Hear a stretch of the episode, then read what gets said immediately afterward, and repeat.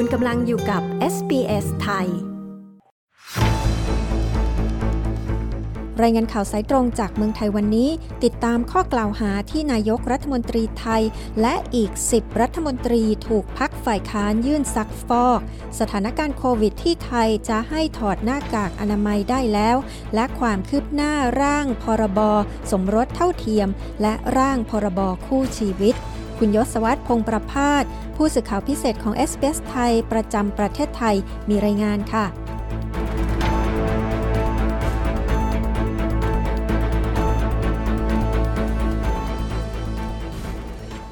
สวัสดีค่ะ คุณยศวัตรสวัสดีครับ คุณผู้ฟังทุกท่าน ฝ่ายค้านยื่นซักฟอกนายกรัฐมนตรีและอีก 10 รัฐมนตรี แต่ละคนนั้นถูกตั้งข้อกล่าวหาอย่างไรคะ การยื่นยติอภิปรายไม่ไว้วางใจของฝ่ายค้านในครั้งนี้เป็นครั้งที่ 4 แล้ว และจะเป็นครั้งสุดท้ายของรัฐบาลชุดนี้ ฝ่ายค้านคาดการว่าจะมีการเลือกตั้งเกิดขึ้นอย่างช้าสุด ไม่เกิน 23 มีนาคมปีหน้า แต่มั่นใจว่าจะมีการเลือกตั้งเร็วกว่านั้นอภิปรายในครั้งนี้ครับจึงหวังจะเป็นการเปิดหลักฐานความบกพร่องของรัฐบาล ให้ประชาชนนำไปเป็นข้อมูลในการตัดสินใจในการเลือกตั้งในอนาคต ดังที่นายสุทินคลังแสง ประธานวิปรัฐบาล ระบุว่าคงไม่สามารถน็อกรัฐบาลกลางสภาได้ เนื่องจากฝ่ายค้านมีเสียงไม่เพียงพอ แต่การน็อกด้วยสาระและความรู้สึกของสังคมที่รับไม่ได้ นั้นมีหลายประเด็นด้วยกัน ขณะที่ข้อกล่าวหาของนายกรัฐมนตรี และรัฐมนตรีแต่ละคนภาพรวมเป็นเรื่องของการบริหารงานล้มเหลว ไม่ซื่อสัตย์สุจริต ปล่อยให้มีการทุจริตคอร์รัปชันเอื้อประโยชน์ให้กับพวกพ้อง ก่อนที่จะมีการลงลึกแต่ละบุคคล เช่นนายจุลินลักษณะวิสิทธิ์รองนายกรัฐมนตรี และรัฐมนตรีพาณิชย์ปล่อยให้ราคาสินค้าอุปโภคบริโภค สูงขึ้น จนส่งผลต่อชีวิตของประชาชน และภาคธุรกิจ นายอนุทินชาญวิรกูล รองนายกและรัฐมนตรีสาธารณาสุขทำลายระบบการเมือง สนับสนุนการใช้เงินและประโยชน์ เพื่อมุ่งดึงสสจากพรรคอื่น เข้าสังกัดกลุ่มการเมืองของตน โดยไม่คำนึงถึงหลักการประชาธิปไตยนายชัยวุฒนาคมานุสรรัฐมนตรีดิจิทัลเพื่อเศรษฐกิจและสังคม ปล่อยประละเลยให้เกิดอาชญากรรม ทางเทคโนโลยีที่ทำลายระบบเศรษฐกิจ และมีการใช้กฎหมายเป็นเครื่องมือทางการเมือง นายสุชาติชมกลิ่นรัฐมนตรีแรงงาน ปล่อยประละเลยให้มีการแสวงหาผลประโยชน์จากการนำเข้าแรงงานต่างด้าวเข้าประเทศ โดยผิดกฎหมายเป็นต้น คาดว่าอภิปรายที่เกิดขึ้นนั้นจะมีขึ้นในช่วงวันที่ 18 กรกฎาคม ซึ่งฝ่ายค้านจะขอเวลาประมาณ 5 วัน และมติไม่ไว้วางใจจะต้องอาศัยเสียงมากกว่ากึ่งหนึ่งของจำนวนสสทั้งหมด เท่าที่มีอยู่ของสภาหรือ 239 เสียง จากสมาชิกที่ปฏิบัติหน้าที่ได้ 477 คนด้วยกัน รัฐบาลมีเสียงขณะนี้อยู่ประมาณ 269 เสียง ส่วนพรรคร่วมฝ่ายค้านมีเสียงอยู่ประมาณ 208 เสียง ทางนี้ครับนายกรัฐมนตรีและรัฐมนตรีที่จะถูกอภิปราย หลายคนมั่นใจจะสามารถชี้แจงทุกข้อกล่าวหาของฝ่ายค้านได้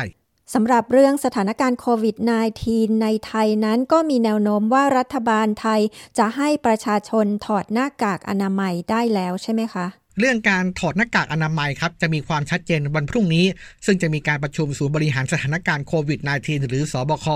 ที่นายกรัฐมนตรีเป็นประธาน ซึ่งข้อเสนอก่อนหน้านี้ของภาคส่วนต่างๆ คือขอให้ทางภาครัฐผ่อนปลน ให้ประชาชนถอดหน้ากากอนามัยในที่โล่ง พื้นที่สาธารณะที่ไม่แออัดขณะที่นายธนกรวางบุญคงชนะ โฆษกประจำสำนักนายกรัฐมนตรีเปิดเผยว่านายกรัฐมนตรีเองนั้นได้มีการสั่งการให้หน่วยงานที่เกี่ยวข้องไปเตรียมแนวปฏิบัติของการถอดหน้ากากอนามัย โดยต้องฟังความคิดเห็นจากผู้เชี่ยวชาญจำนวนมาก เพื่อความรอบคอบ และคำนึงถึงความปลอดภัย สุขภาพของประชาชนเป็นหลักซึ่งจะต้องรอความชัดเจนพรุ่งนี้ แต่ที่ชัดเจนแล้วคือมาตรการผ่อนคลายเพื่อส่งเสริมการท่องเที่ยวขณะนี้ทำให้นักท่องเที่ยวต่างชาติเข้าประเทศไทยมากขึ้น และทำให้เกิดปัญหาความแออัดในสนามบินต่างๆ ของประเทศ ล่าสุดครมจึงมีมติอนุมัติยกเว้นการใช้แบบฟอร์มกรอกข้อมูลเข้าประเทศ หรือใบตอม6สำหรับชาวต่างชาติที่เดินทางเข้าประเทศไทย ผ่านท่าอากาศยาน เป็นการชั่วคราว เพื่อที่จะเป็นการลดปัญหา ความแออัดจากการที่เจ้าหน้าที่จะต้องตรวจเอกสารและข้อมูลต่างๆ ตามมาตรการป้องกันโควิด -19 ส่วนคนไทยที่เดินทางเข้าประเทศได้มีการยกเลิกการกรอก และยื่นใบตอม6ไปก่อนหน้านี้แล้ว อย่างไรก็ตามครับ การกรอกและยื่นใบตอม6 สำหรับการเดินทางทางบกและทางน้ำให้ดำเนินการต่อไป เพราะว่ามีจำนวนไม่มาก เหมือนช่องทางทางท่าอากาศยาน และยังคงเป็นประโยชน์ในด้านของการป้องกันอาชญากรรม และการติดตามตัวด้วย นอกจากนี้ครับรัฐบาลเองยังอนุมัติเงินกว่า 300 ล้านบาท ให้กลุ่มจังหวัดภาคใต้ฝั่งอันดามัน ได้แก่จังหวัดสตูล ตรังภูเก็ต พังงาและกระบี่ดำเนินโครงการกระตุ้นท่องเที่ยว เพื่อรองรับ และดึงดูดนักท่องเที่ยวทั้งชาวไทยและชาวต่างชาติ ที่มีแนวโน้มที่จะเพิ่มขึ้นในอนาคต โดยมีการคาดการณ์ว่าในช่วง low season ตั้งแต่พฤษภาคมถึงกันยายน จะมีนักท่องเที่ยวต่างชาติที่เดินทางเข้ามาประเทศไทย ไม่น้อยกว่า 5 0 0 0 0 0 คนต่อเดือน สูงกว่าเป้าหมายเดิมที่ตั้งไว้เพียง 3 0 0 0 0 0 คนต่อเดือน และในช่วงไฮซีซั่นตั้งแต่ปลายตุลาคมถึงธันวาคมนี้ คาดว่าจะมีนักท่องเที่ยวต่างชาติมากกว่า 1 ล้านคนต่อเดือนด้วยกันนะครับ ส่วนเมื่อวานนี้สภาผู้แทนราษฎรไทยก็มีมติ รับหลักการร่างพรบสมรสเท่าเทียม และร่างพรบคู่ชีวิต รวม 4 ฉบับ แต่ละฉบับนั้นมีความแตกต่างกันอย่างไรคะ ร่างทั้ง 4 ฉบับครับประกอบด้วยร่างพระราชบัญญัติแก้ไขเพิ่มเติมประมวลกฎหมายแพ่งและพาณิชย์หรือว่าร่างพรบสมรสเท่าเทียมที่พักก้าวไกลเป็นผู้เสนอ ร่างพรบคู่ชีวิต และร่างพรบแก้ไขเพิ่มเติม ประมวลกฎหมายแพ่งและพาณิชย์ตามที่คณะรัฐมนตรีเป็นผู้เสนอ และร่างพรบคู่ชีวิตที่พักประชาธิปัตย์เป็นผู้เสนอ มีสาระสำคัญ รวมๆครับการกำหนดให้บุคคลทุกคน ไม่ว่าจะมีสถานะทางเพศอย่างไรก็ตาม สามารถได้รับการรับรองสิทธิ์ต่างๆ เช่น การจดทะเบียนสมรส หรือจดทะเบียนคู่ชีวิต การมั่น การจัดการทรัพย์สินร่วมกัน การรับรองบุตรบุญธรรม โดยไม่ให้มีการเลือกปฏิบัติโดยไม่เป็นธรรม ด้วยเหตุผลความแตกต่างทางความหลากหลายทางเพศ แต่ว่าสาระสำคัญจะมีความแตกต่างระหว่างร่างของรัฐบาล ที่ใช้คำว่าคู่ชีวิต กับร่างของพรรคก้าวไกล ที่ใช้คำว่าคู่สมรสเท่าเทียมกันทั้งฝ่ายค้านเองเห็นชอบกับร่างพรบสมรสเท่าเทียม